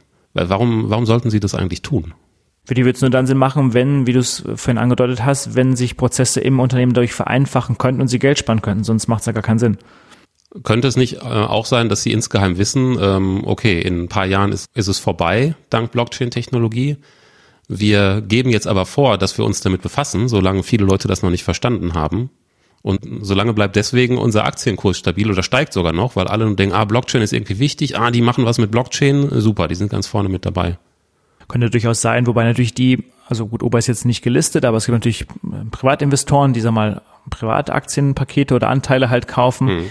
Ich gehe mal stark davon aus, dass zumindest ähm, die Leute, die sich da mit solchen Investments beschäftigen, das zumindest tiefer durchblicken und auch wissen, was da Sinn macht oder was da nicht Sinn macht. Oder zumindest ist das so meine Hoffnung. Mhm. Ja. Nee, war jetzt auch ein fiktives Beispiel. Ich will natürlich jetzt keine konkreten mir bekannten Beispiele nennen. Ich möchte jetzt äh, niemandem da in irgendeiner Form schaden. Ja. Ich meine, und das ist auch so missverständlich. Ähm, wenn ich große Tages Tageszeitung aufschlage, jetzt auch an diesem Wochenende wieder, dann steht dort, ähm, JP Morgan beschäftigt sich auch mit der Blockchain und man kann dann die Dame oder den Herrn, die die Kreditvergabe machen, dann entsprechend ersetzen und dadurch das Geld sparen. Und das ist genau so ein Beispiel, wie du es auch gerade erwähnt hast. Schon mit heutiger Technologie in-house brauche ich diesen Mitarbeiter auch nicht mehr. Denn diese Informationen, ob jemand kreditwürdig ist oder nicht und wie seine Historie ist im Zahlungsverhalten, das ist ja heute alles schon digital gespeichert. Mhm. Da gibt es auch Programme, die auch dann heute schon darüber entscheiden können, bekommt jemand Kredit ja oder halt nein. Also dafür brauche ich niemanden mehr, der dort sitzt. Also das Geld habe ich heute schon bereits eingespart, indem ich diese Person da nicht mehr sitzen habe, beziehungsweise vielleicht weniger Leute sitzen habe. Das Einzige, wo es natürlich jetzt Sinn machen würde, eine Blockchain anzuwenden, wäre, ich nehme einen Kredit in Anspruch und ähm, kaufe mir von diesem Kredit ein Auto und ähm, zahle im jetzt im Monat Dezember nicht meine Kreditrate und in dem Schlüssel ist direkt hinterlegt, von wem der Kredit kommt und das nicht gezahlt wurde und dann geht das Auto nicht mehr auf. Und dann sind wir wieder an dem Punkt, dann ist aber keine private Blockchain mehr, dann muss natürlich zwangsweise eine öffentliche sein. Und dann sind wir wieder bei dem Punkt, dann ist wahrscheinlich nachvollziehbar, wie sind die, die, die Zahlungsleistungen bei JP Morgan, wo häufen sich welche Beträge an und wo halt eben nicht. Und ist die Frage, ob das ein, ein Firmengeheimnis ist und ob man in dieser Finanzwelt genau diese Informationen noch ähm, aus dem Preis geben möchte oder eben halt nicht. Und dann sind wir wieder bei dem Thema, was du gerade sagst. Also da beißt sich so ein bisschen die Katze von hinten in den Schwanz. Ja. Ich habe in irgendeinem Vortrag, habe ich so als Beispiel gehört, wie Smart Contracts eben diese Mittelsmänner rausnehmen werden, war als Beispiel Airbnb genannt. Mhm. Also ich glaube, Uber wurde auch kurz angesprochen, aber das Beispiel wurde an Airbnb durchexerziert. Also ist ja ähnliches Geschäftsmodell, ob jetzt Autos oder Wohnung ist ja. Genau, das, das funktioniert ja so grob nach dem Motto, ich habe irgendwie ein, ein Zimmer oder eine Wohnung, die ich nicht selber bewohne, die ich gerade nicht brauche, die ich vermieten würde. Auch mhm. irgendwie so ne, tageweise oder wochenweise kann die auf diesem Marktplatz anbieten. Und jemand, der da Interesse hat, der kann das über den Marktplatz buchen. So kommt also Angebot und Nachfrage zusammen. Am Ende wird er da wohnen, wird ein bisschen was bezahlen und davon bekommt einen Anteil diese Vermittlungsplattform. So, und diese fantastischen Zukunftsvisionen mit den Smart Contracts, die haben jetzt natürlich ein ganz fantastisches Bild davon gezeichnet. Man braucht Airbnb in Zukunft natürlich nicht mehr. Das macht alles auf magische Weise die Blockchain. Und zwar äh, noch mit viel weniger Interaktion, als man sich das eigentlich überlegt. Alles mit Smart Contracts. Niemand muss mehr irgendwie äh, auch nur Anwälte für irgendwas bemühen. Das machen alle Smart Contracts. Sprich, wir haben eine Blockchain, in der es auch irgendeine Währung hinterlegt. Ich sage jetzt dir, hey, ich möchte die Wohnung von dir mieten und äh, überweise dir das Geld und sage dazu noch, hey, ich möchte am ähm, 1.1. möchte ich gerne in die Wohnung. Und dann wird also ein Vertrag aufgesetzt, ein digitaler Vertrag, der auch hinterlegt mhm. wird in der Blockchain. Und da steht dann drin, wenn vor dem 1.1. der Daniel die fünf Einheiten dieser Währung bekommen hat, dann wird am 1.1. automatisch über ein äh, dort vorhandenes, an das Netz angeschlossenes Schloss, das wird entriegelt an der Wohnung. Sagen wir mal, ich weiß mich mit meinem Handy aus und dann kann ich in die Wohnung, alles automatisch von dem Vertrag geregelt und äh, ich wohne da, alles wunderbar und äh, am Ende gehe ich da wieder raus und wenn dann am 1.3. die Tür ins Schloss fällt, dann ist der Vertrag erfüllt und alles ist gut. So so ungefähr das Heilsversprechen. Das ist alles komplett wasserdicht und wunderbar. Aber brauche ich nicht noch die Plattform von Airbnb, um die Leute überhaupt zusammenzubringen? Also woher weiß ich, dass deine Wohnung gerade frei ist? Das ist zum Beispiel ein guter Punkt. Wo, wie komme ich an die Informationen? Hm. Da könnte man sich jetzt auch noch überlegen, dass das auch verteilt in einem, äh, in diesem verteilten Netz gespeichert werden könnte. Ist noch denkbar. Also du lädst deine Fotos in so ein Peer-to-Peer-Netzwerk mit gewissen Schlüsselworten, ne, da ist die Stadt hinterlegt und was weiß ich noch. Das könnte man sich verteilt noch vorstellen, dass auch da die ganze Bandbreite und ähm, Rechenlast aller teilnehmenden Nutzer dafür genutzt wird. Aber ist schon mal eine Frage. Ja, das müsste man auf jeden Fall auch technisch in irgendeiner Form lösen. Aber wo sind weitere Lücken? Ja, eigentlich hört sich das ja super an mit den Smart Contracts. Das ist genau das Versprechen, das du in allen entsprechenden Vorträgen bekommst. In, insbesondere in Kombination auch mit Internet of Things gerne. Deswegen erwähnte ich gerade dieses automatische Schloss, was sich automatisch öffnet. Ja. Gibt es ja dieses IOTA quasi, was ja auch ein deutscher Mitbegründer ist. Und das hört sich ja super an. Also ich gehe da hin, ich habe vorher gezahlt und ähm, das die Blockchain weiß, hier ist alles in Ordnung, der Vertrag ist erfüllt und zack geht die Tür auf und ja, man braucht ja eigentlich für diese Verträge auch überhaupt keine Anwälte mehr. Man hat eine große Sicherheit, also Rechtssicherheit braucht man ja gar nicht mehr. Es wird ja alles direkt wie hinterlegt erfüllt. Mhm. Okay, jetzt, äh, das ist ja so diese Fantasiewelt. So, jetzt stellen wir uns das mal realistisch vor. Ich habe dir das Geld überwiesen. Mhm. Der Vertrag, wie wir den gerade besprochen haben, ist aufgesetzt. Das heißt, wenn du das Geld hast und ich kreuze da am 1.1. auf, ich halte da mein Handy an die Tür. So, und jetzt, ne, da ist ja dieses Schloss an der Tür und jetzt ist das kaputt. Jetzt geht das nicht auf. Ach, jetzt komm. Ja, wie geht's jetzt weiter? Ja, irgendwie müssen natürlich den Kommunikationsweg müsstest du jetzt zu mir suchen, um zu sagen, hey, die Tür geht nicht auf, bitte komm vorbei oder schick den Hausmeister oder sonst was. Mhm. Also da äh, ist plötzlich schon mal nicht mehr so die heile, die heile Welt. Wegen sowas Einfachem wie das Schloss ist kaputt. Aber gut, mhm. tun wir mal so, als ob das Schloss funktioniert hätte. Wenn man so einen Vertrag macht, wird ja implizit oder explizit, äh, hat man ja Folgendes vereinbart. Ich kann in der Zeit da wohnen. Wenn ich dann aus der Wohnung rausgehe, erwartest du als Wohnungsbesitzer mhm. wahrscheinlich, dass ich die Wohnung nicht verwüstet habe. Das hoffe ich doch mal schwer. Hm, jetzt nehmen wir aber mal an, mir ist da irgendwie auf der Herdplatte ganz doof irgendwie ein Trockentuch liegen geblieben und die halbe Küche ist abgefackelt. Wie wird das denn von dem Smart Contract in irgendeiner Form dann geregelt? Aber lässt sich nicht in dem Vertrag regeln, in Regressfällen Schadenssumme X kann irgendwie abgebucht werden? Ja, aber wer stellt denn so einen Regressfall fest? Das kann die Blockchain nicht alleine machen. Nein, das stimmt. Da brauchst du plötzlich. Gut, das mit dem Besitzer. Mh, das kannst du auch nicht mit Sensoren regeln. Also jetzt gut in dem Fall, dass die Küche abfackelt, äh, vielleicht hast du da noch äh, Rauchmelder. Dann könnte man in dem Vertrag noch sagen, wenn der Rauchmelder losgegangen ist, dann gibt's die Kaution nicht zurück oder so. Aber wo ist der Unterschied, wo ist der Unterschied jetzt zu jetzt? Jetzt fackelt die Küche im jetzigen Airbnb-Fall ab. Was würde dann passieren? Da müsste ja der Besitzer auch ähm, sagen, hey, hier sind die Beweisfotos, du hast die ganze Küche verwüstet. Mhm. Ähm, ich möchte von dem, wie weiß ich, 2000 Euro Erstattung haben. Genau, das, worauf ich hinaus möchte, ist äh, diese, diese Fantasiewelt, in der über Smart Contracts alles geregelt wird und man braucht nur Algorithmen, die was entscheiden, die gibt es überhaupt nicht. Hm, okay. Es gibt immer diese Fälle, wo was nicht glatt läuft und wo etwas nicht in der Blockchain abbildbar ist wo das nicht mehr durch Smart Contracts abbildbar ist, sondern wo du plötzlich Gutachter brauchst, wo du plötzlich im schlimmsten Fall doch Anwälte brauchst. Hm. Ne, es gibt ja auch noch den umgekehrten Fall, äh, wenn ich da hinkomme am ersten ersten die Wohnung aufschließe, dann möchte ich ja gerne in eine vernünftige, nicht demolierte Wohnung. Jetzt komme ich da rein und sehe, die Wohnung sieht aus wie Sau, ne? der umgekehrte Fall. Ja. Ja, und dann sagst du, äh, hey, das warst du. Und ich sage, nee, das war schon. Das ist durch Smart Contracts natürlich nicht gelöst. Ich glaube, ich will noch zwei Sachen ergänzen dieses Geschäftsmodell Airbnb und Uber und, und so weiter, ich meine, die sind ja nur deshalb so hoch bewertet, weil natürlich äh, sie die Daten von dir sammeln. Also das heißt, im Moment ist ein Unternehmen umso wertvoller, je mehr Daten es über Person X sammelt. Mhm. Das heißt, mit dieser Blockchain-Technologie, jetzt just gerade, wenn wir bei deinem Airbnb-Beispiel bleiben, würde das ja genau also umgedreht werden es gibt ja niemand, der zentral irgendwo Daten sammelt, sondern jeder hat ja die Daten. Mhm. Ne? Also darauf lässt sich ja kein Geschäftsmodell mehr au, ähm, aufbauen ja. in der Form.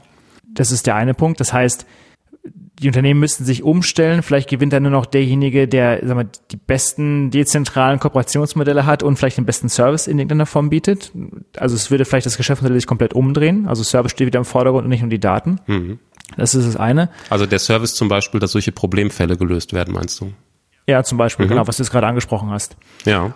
Und das zweite ist, du sagst ja gerade, es ist eine Plattform ohne Menschen und alles automatisierter Code, ist ja alles schön und gut. Aber jetzt nochmal der umgedrehte Fall. wer liefert denn eigentlich den Support für dieses ganze dezentrale System und die Weiterentwicklung? Also ich meine, es muss ja trotzdem eine Instanz geben, die ja Support liefert und das vielleicht weiterentwickelt oder Stellschrauben anders gestaltet und so weiter.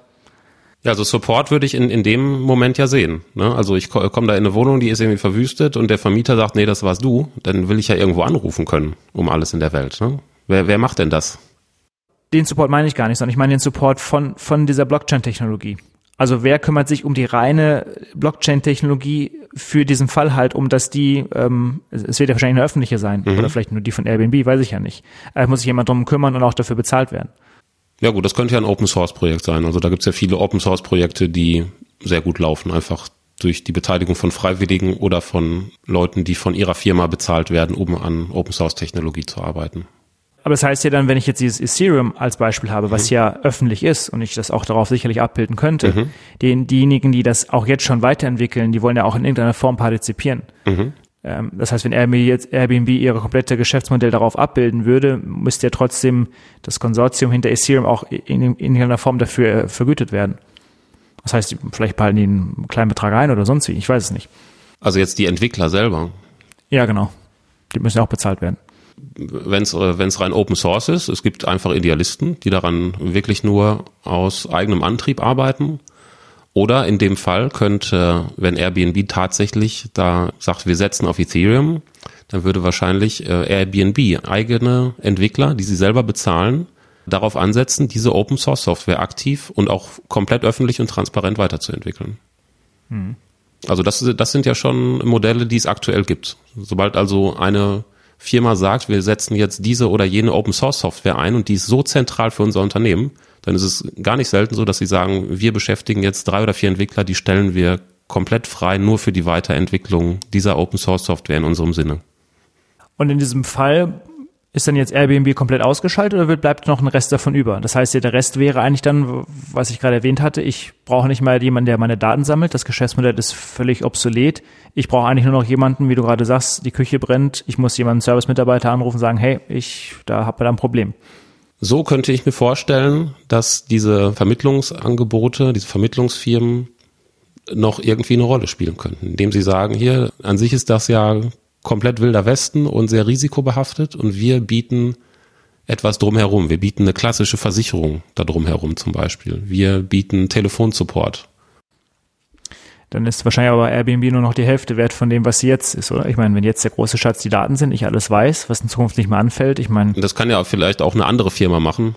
Das muss ja gar nicht Airbnb sein, aber ich stelle mich schon mal auf den Standpunkt, ohne solche Zusatzleistungen, die wirklich klassische Dienstleistungen anbieten, klassische Versicherung, klassischen Support, äh, wird diese Abbildung von gewissen Geschäftsprozessen auf Blockchain mit reine Fantasie bleiben. Denn es läuft im Leben nicht immer alles rund. Es gibt diese Fälle, dass jemand jemand anders übers Ohr hauen will, sich schlecht verhält, irgendwas macht, was im Vertrag nicht berücksichtigt ist. Und im schlimmsten Fall stehst du halt blöd da. Und das sind halt alles Dienstleistungen, ne? Also wenn du ein Callcenter betreibst, das kostet halt einfach Geld. Und das wirst du dann in irgendeiner Form, wenn du dreimal eine blöde Erfahrung mit deinem Vermieter da gemacht hast, wirst du sicherlich gerne noch ein bisschen extra Geld in die Hand nehmen, damit alles in Zukunft gut läuft. Und hinzu kommt die Skalierbarkeit. Also um jetzt mit Bitcoin funktioniert es einigermaßen. Aber wenn zum Teil, wenn du jetzt versuchst, Bitcoins zu kaufen, dann wird dir zweimal irgendwie der Kauf abgelehnt, weil gerade irgendwie in dem Netzwerk eben nichts bestätigt wird. Mhm. Also die Frage der Skalierbarkeit und der Rechner ist natürlich auch noch eine große Frage. Also das Netz muss, um solche Dinge, wie auch, wie du gerade sagst, mit Airbnb abzubilden, brauche ich natürlich ein riesengroßes Netz auch mit Rechnern. Das ist ja die Frage, skaliert das so schnell? Klar, man arbeitet an den Netzwerken immer weiter, auch bei dem ISA äh, gibt es ja nochmal im nächsten Jahr nochmal ein Update, ähm, was das Ganze nochmal ein bisschen vereinfacht. Mhm. Ähm, aber auch genau das ist natürlich auch nochmal ein Problem riesengroßes. Ja, da stellt sich auch die Frage, nutzt man eine bestehende Technologie oder baut man seine eigene Blockchain auf? Denn das Tolle an Blockchain ist natürlich, man kann diese grundsätzliche Software nehmen und kann seine eigene Blockchain, seine eigene Währung ruckzuck aus dem Boden stampfen, wenn man halt nur genug Leute findet, die da mitmachen. Und das ist halt so ein Problem. Du musst so eine kritische Masse erreicht haben, damit es überhaupt Sinn ergibt. Und da ist die Frage, kriegt man das so schnell hin, so ein Netz aufzuziehen, so viele Leute zu finden, die entsprechend die Software auf ihrem Rechner installieren, oder ist es einfacher, auf eine bestehende, auf ein bestehendes System aufzusetzen, wie Ethereum zum Beispiel? Ja, exakt. Ein Gegenargument, was ich noch gehört habe, zu diesem Thema, was ich gerade sagte, schlechter Vermieter oder schlechter Mieter. Ein Gegenargument, was dann ins Feld äh, geführt wird, ist natürlich, naja, wir können ja ein Bewertungssystem in die Blockchain integrieren. Mhm. Mir ist was Doofes passiert mit dem Vermieter, der kriegt eine schlechte Bewertung von mir. Und ja. Ja, die Wahrheit kann ja niemand bestätigen, weil alle anderen den Fall ja gar nicht kennen. Ja. Ja, das ist halt wieder das Problem. Und dann wird mit der Bewertung Schindluder getrieben. Einfach aus irgendwelchen nicht gerechtfertigten Gründen wird eine schlechte Bewertung gegeben. Äh, Bewertungsbetrug findet jetzt schon überall im Internet statt. Also das löst gar keine Probleme. Das heißt also, dieses Heilsversprechen, was viele Blockchain-Anhänger bringen, dass die Blockchain ein vertrauensvolles Miteinander schafft durch die Öffentlichkeit, das halte ich für Bullshit. Ja. Indem man derartige Fälle einfach mal in Gedanken durchgeht, halte ich das für widerlegt.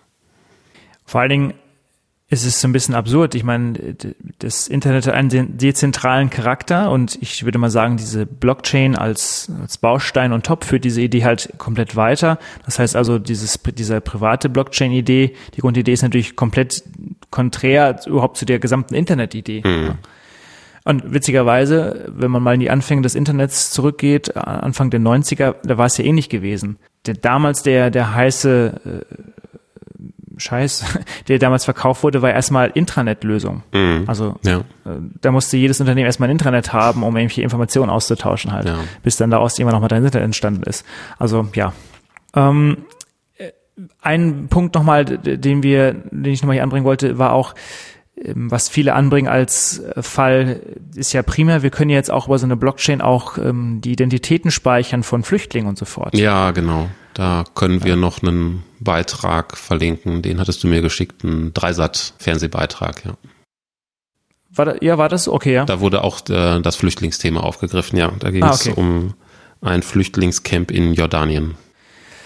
Ja, ähm, klar, technisch ist das alles möglich, ähm, ist nur die Frage, und das ist auch wieder hier der Punkt, ähm, dann ist das ganze Leben, jede Bewegung und jede Zahlungsaktivität natürlich auch von so einem Bürger ähm, öffentlich einsehbar.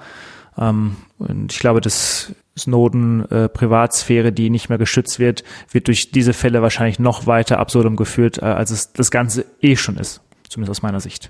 Kurze Erklärung, was ungefähr in diesem Flüchtlingscamp in Jordanien gemacht wurde. Dort musste man also schauen, dass man die Hilfsgüter an die Flüchtlinge gerecht verteilt. Und äh, man hat dort über eine Blockchain eine Währung spontan aus dem Boden gestampft, was ja erstmal prima ist. Also man hat eine virtuelle Währung geschaffen, hat die den Flüchtlingen zugeordnet, damit diese also Güter des täglichen Bedarfs, Lebensmittel und ähnliches in so einer Art Supermarkt kaufen konnten. Und über diese Währung, die man da erfunden hat, hat man also dafür gesorgt, dass das Ganze fair verteilt wird. Dass jeder nur ungefähr so viel Lebensmittel zum Beispiel kauft, wie er zum Leben braucht. Ähm, ja, hört sich ja erstmal auch ganz fantastisch an. Ja, und was man da dann aber gemacht hat, hat sich überlegt, ja, wie, äh, wie kriegen wir das denn jetzt hin mit der Identifikation von einzelnen Personen? Die ja, zum Teil kommen die Leute da ohne, ohne irgendwelche Ausweisdokumente und ähnliches an. Was machen wir denn da?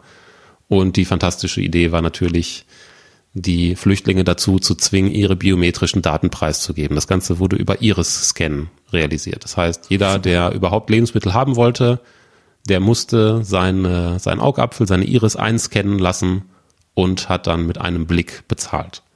Das heißt also, in so Notsituationen kann man mit so einer äh, wunderbar basisdemokratischen Technologie, in Anführungsstrichen wie Blockchain, kann man den Leuten so etwas wie Preisgabe von biometrischen Daten aufzwingen. Finde ich persönlich jetzt nicht so toll. Ähm, wir hatten noch mal eine Sache diskutiert gehabt, das war ähm, ein Artikel im Guardian, das war nochmal ein, ein Bug im Ethereum selber, wo 300 Millionen Cryptocurrency aufgrund des Bugs verschwunden ist. Also auch. Ah, sehr gut, ja. Mhm. Also ich denke, das ist dann nochmal ein Punkt, äh, den wir vielleicht ansprechen sollten. Ja, erzähl mal. Ähm, ich glaube, du hattest, kannst es besser nochmal äh, darstellen, wie das technisch da äh, vollzogen wurde, oder? Was das Problem war. Da ging es um Wallets, also um Konten, die mehrere Inhaber haben konnten. Ein Entwickler wollte dort eine neue Version dieser Software, die das in irgendeiner Form besser gehandhabt hat, austesten und äh, hat damit durch, einfach durch ein Versehen hat den Zugriff auf ein Ethereum-Konto gesperrt in alle Ewigkeit, auf dem sehr, sehr viel von dieser Währung lag. Ja, genau. Worauf wolltest du jetzt hinaus oder wie ging es da aus deiner Sicht weiter? Nein, ich wollte darauf, doch mal darauf hinweisen. Also wir reden jetzt mal davon, ähm, Blockchain und dieses Ethereum, aber auch hier ähm, ja, kann natürlich auch so ein, so ein leichter Bug genau zu so einem Problem halt einfach führen. Ne? Also so viel zu dem Thema halt, dass irgendwie alles sicher und un unantastbar halt ist. Also auch hier handelt es sich natürlich um Computercode, der natürlich auch fehlerhaft sein kann. Ja, aber äh, an diesem Beispiel kann man, wenn man weiß, wie das weiterging, auch noch was sehr, sehr Interessantes illustrieren. Okay. Zum Thema Blockchain. Denn ich habe ja gerade so gesagt, in Anführungsstrichen ist das so eine basisdemokratische Technologie. Ne? Jeder kann teilnehmen und jeder ist Teil des Netzwerks und jeder ist da gleichberechtigt und so weiter. Wie ging die Geschichte weiter mit dieser Wallet, auf der wahnsinnig viel von dieser Währung lag und die einfach verloren war? Das ist ja doof. Ne? Und, ja, etwas. und ähm, da kann man jetzt natürlich sagen, ja, das, das nützt ja eigentlich keinem, der sich da an Ethereum beteiligt, der Teil dieses Netzwerks ist. Da hat keiner was von, dass da jemand einfach wegen eines Versehens so viel Geld verloren hat. Mhm. Das ist ja irgendwie doof. Was hat man gemacht? Man hat sich entschieden, einen Hard Fork zu machen. Das ist nämlich eine Möglichkeit, die man bei Blockchain-Technologie hat. Das muss ich jetzt nochmal erklären, genau. Wir haben ja gerade oder vorhin gesagt, wir haben dieses unveränderliche Logbuch, in das nach und nach alle Transaktionen, alle Aktionen innerhalb einer Blockchain eingetragen werden. So, jetzt ist was Doofes passiert. Und eigentlich waren sich alle Leute oder die meisten innerhalb des Ethereum-Netzwerks einig, dass es blöd ist, dass passiert ist. Es wäre besser, wenn das nicht passiert wäre. Wenn das der Fall ist, dann kann man Teile des Logbuchs rückgängig machen. Mhm. Man kann sagen, alle Dinge, die in den letzten drei Tagen passiert sind, die sind gar nicht passiert. Mhm. Man dreht die Zeit zurück. Das kann man natürlich nicht einfach so machen, das kann nicht jemand Einzelnes machen.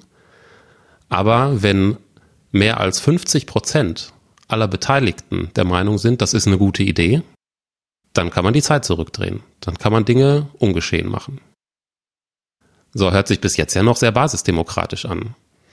Aber diese über 50 Prozent, das heißt nicht, dass das über 50 Prozent der Individuen, der Menschen sind, die daran teilnehmen, sondern das sind über 50 Prozent der Accounts oder sagen wir auch über 50 Prozent der Rechenleistung, die an so einer Blockchain teilnehmen. Und das muss man sich mal auf der Zunge zergehen lassen. Wenn jemandem eine bestimmte Blockchain so viel wert ist, dass er sagt, ich stecke da Rechenleistung ohne Ende rein. Ne, jemand, der große finanzielle Mittel hat, der viel Rechenleistung in, in so Blockchain stecken kann, der hat plötzlich Wahnsinnige gemacht der kann plötzlich Dinge ungeschehen machen oder kann sich zumindest sehr stark daran beteiligen, Dinge ungeschehen zu machen, die ihm nicht passen. Und das sollte man schon im Hinterkopf behalten. Eben, man weiß nicht, wer hinter einzelnen Rechnern steckt, hinter einzelnen Zugängen, hinter einzelnen Accounts. Und man weiß nicht, ob hinter fünf Accounts, hinter fünf verschiedenen Rechnern, ob da fünf Personen stecken oder eine Person. Ja. Ich, und das, ähm, das Extrembeispiel als, als Ding, was mit einer Blockchain möglich ist, und da passt deine Argumentation genau dazu, ist ja, dass auch viele Verfechter gibt, die sagen, die Blockchain lässt sich als ähm, Organisationsprinzip einer ganzen Gesellschaft ähm, nutzen. Also ich brauche keine Politik mehr, sondern politische Dinge können auch mit Hilfe dieser Blockchain abgebildet werden, weil es ja auch wie eine Art Abstimmung halt ist. Mhm. Und ähm, ja, da sind wir natürlich wieder bei dem gleichen Punkt. Es schreit natürlich hier riesengroß ähm, nach Missbrauch politischer Macht, wäre natürlich vorprogrammiert. Wer diesen Code beeinflussen kann, wer gewisse Mengen ähm, hat, was du auch gerade in diesem Beispiel erwähnt hast, der kann natürlich auch seine Gesellschaft mit beeinflussen. Also auch das ist natürlich irgendwie fragwürdig, ob da ein automatisierter Code da eine ganze ähm, Gesellschaft ähm, ja führen kann oder darstellen kann. Ja, also wann immer man eine, eine weltumspannende Blockchain hat, sowas wie Bitcoin, an der wirklich wichtige Dinge abgebildet sind und man überlegt sich, hm, das wäre blöd, wenn das jemand in irgendeiner Form manipulieren würde oder zumindest sehr stark Einfluss darauf nehmen würde, dann lohnt sich halt der Blick darauf, welche Institutionen haben sehr, sehr viel Rechenpower. Das sind zum einen sehr große Firmen, sowas wie Amazon, Google, Facebook, das sind aber auch so Institutionen wie Geheimdienste. Die NSA verfügt über unglaubliche Rechenmöglichkeiten. Wenn es da ein Interesse gibt, zu beeinflussen, dann sind die Möglichkeiten auf jeden Fall da. Genau. Ich würde, glaube ich, sagen, dass wir es mal einfach mal vielleicht grob nochmal zusammenfassen, auch an Betracht der der fortgeschrittenen Stunde, ja. Ja, genau, weil wahrscheinlich mit dieser Folge etwas überziehen. Blockchain als, als revolutionierende ähm, IT-Technologie. Ähm, klar, wir haben erwähnt, dass es äh, sicherlich einige Bereiche gibt, wo es Sinn macht. Aber ich denke, wenn man zusammenfasst, ähm, ergänze es bitte auch, Christian, wenn du dir noch was zu einfällt, offene und geschlossene Blockchains, also du hast ja gerade selber gesagt, geschlossene macht eigentlich nicht äh, wirklich viel Sinn und führt viele Dinge ins Absurdum. Gerade dieser Gedanke des dezentralen Internets macht das gar keinen Sinn. Wir hatten, glaube ich, diese Geschichte, dass Daten äh, sammeln das heutige Geschäftsmodell ist, was vielleicht in Zukunft dann eben nicht mehr funktioniert, sondern derjenige, der vielleicht den besseren Service äh, liefert. Die Frage ist, wer ähm, liefert den Support für eine Blockchain, war sicherlich nochmal ein Thema gewesen. Und Skalierbarkeit. Also das waren so die vier, fünf Hauptpunkte, die so ein bisschen in manchen Bereichen natürlich gegen so eine Blockchain ähm, sprechen. Mhm. Magst du es noch erweitern oder trifft es das ungefähr? Ja, das würde ich erstmal so stehen lassen. Ich würde noch zwei Dinge zum Schluss sagen wollen. Zum einen, ich habe ja vorhin schon mal einen, äh, einen Tipp gegeben an Entscheider in Firmen, zum Thema, äh, Thema Blockchain Consultants.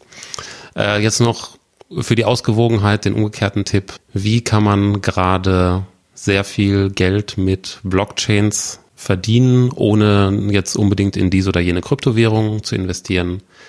Man kann das einfach machen, indem man äh, Blockchain Consultant wird. Wie funktioniert das? Äh, da gehört gar nicht viel zu.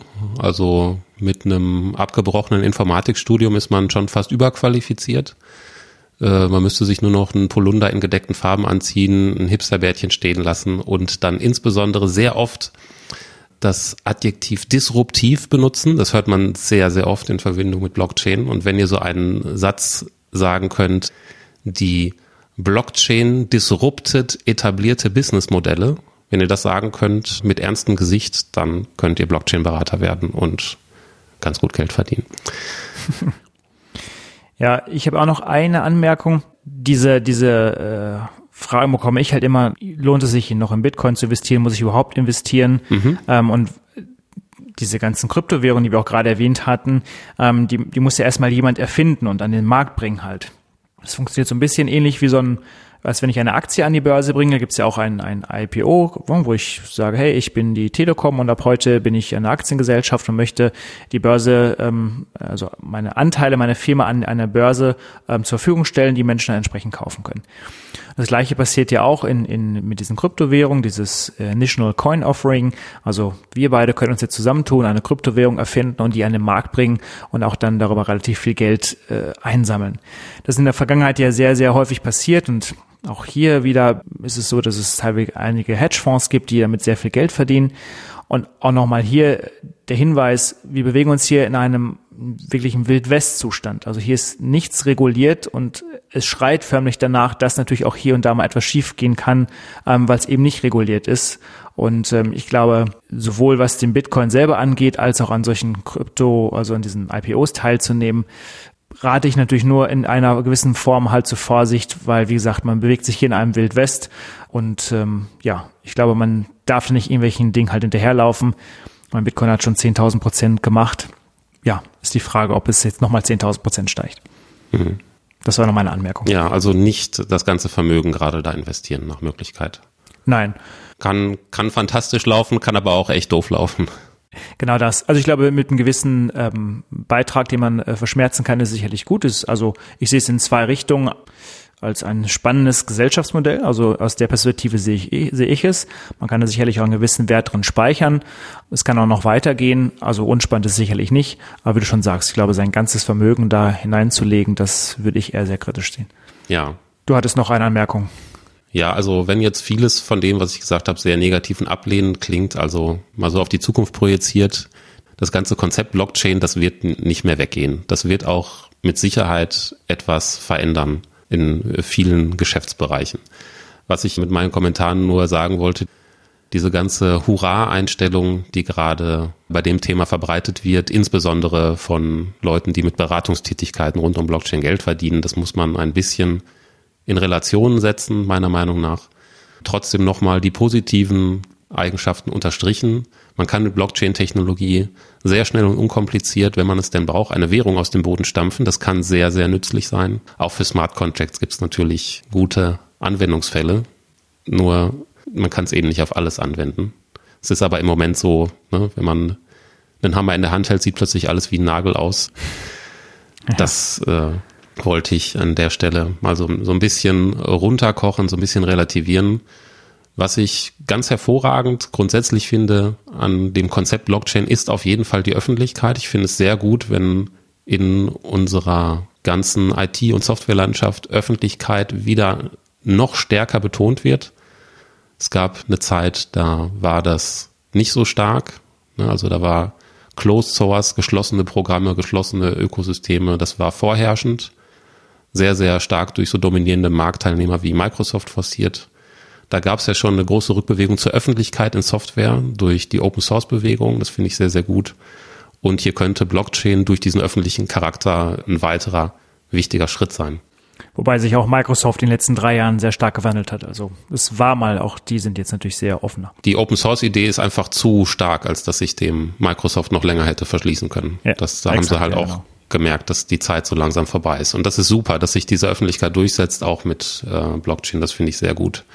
Wo ich allerdings nochmal darauf hinweisen möchte, das zieht sich gerade durch sehr, sehr viele Argumentationen pro Blockchain, wo gesagt wird, das sei vertrauensbilden oder man muss sich dank Smart Contracts gar nicht mehr so stark vertrauen. Ich halte das tatsächlich komplett für Blödsinn und möchte nochmal zu bedenken geben, dass wir auch in Zukunft unsere gesellschaftlichen, unsere sozialen Probleme nicht durch Technik lösen werden. Das soweit von mir als Schlusswort. Ja, und dann kommen wir jetzt, glaube ich, mal so langsam zum Schluss. genau, und wie immer natürlich an dieser Stelle, ähm, wenn wir etwas falsch dargestellt haben, wenn ihr komplett anderer Meinung seid, dann äh, schreibt uns gerne auf unserer Webseite, die Sache ist die.de, in den Kommentaren. Wir freuen uns darauf. Ähm, und natürlich auf den Social Media Kanälen äh, bei Twitter und bei Facebook. Ich gehe mal davon aus, Christian, das wird erstmal die letzte Folge zumindest äh, vor Weihnachten sein. Das wird wahrscheinlich so sein, genau. Darum können wir eigentlich an dieser Stelle auch schon all unseren Hörern natürlich ähm, besinnliche und frohe Weihnachten wünschen. Genau. Schöne Adventstage, schöne Vorweihnachtszeit, schönes Weihnachtsfest. Gehabt euch wohl, bleibt gesund. Wir hören uns spätestens im nächsten Jahr. Vielen Dank fürs Zuhören. Tschüss. Bis dann. Tschüss.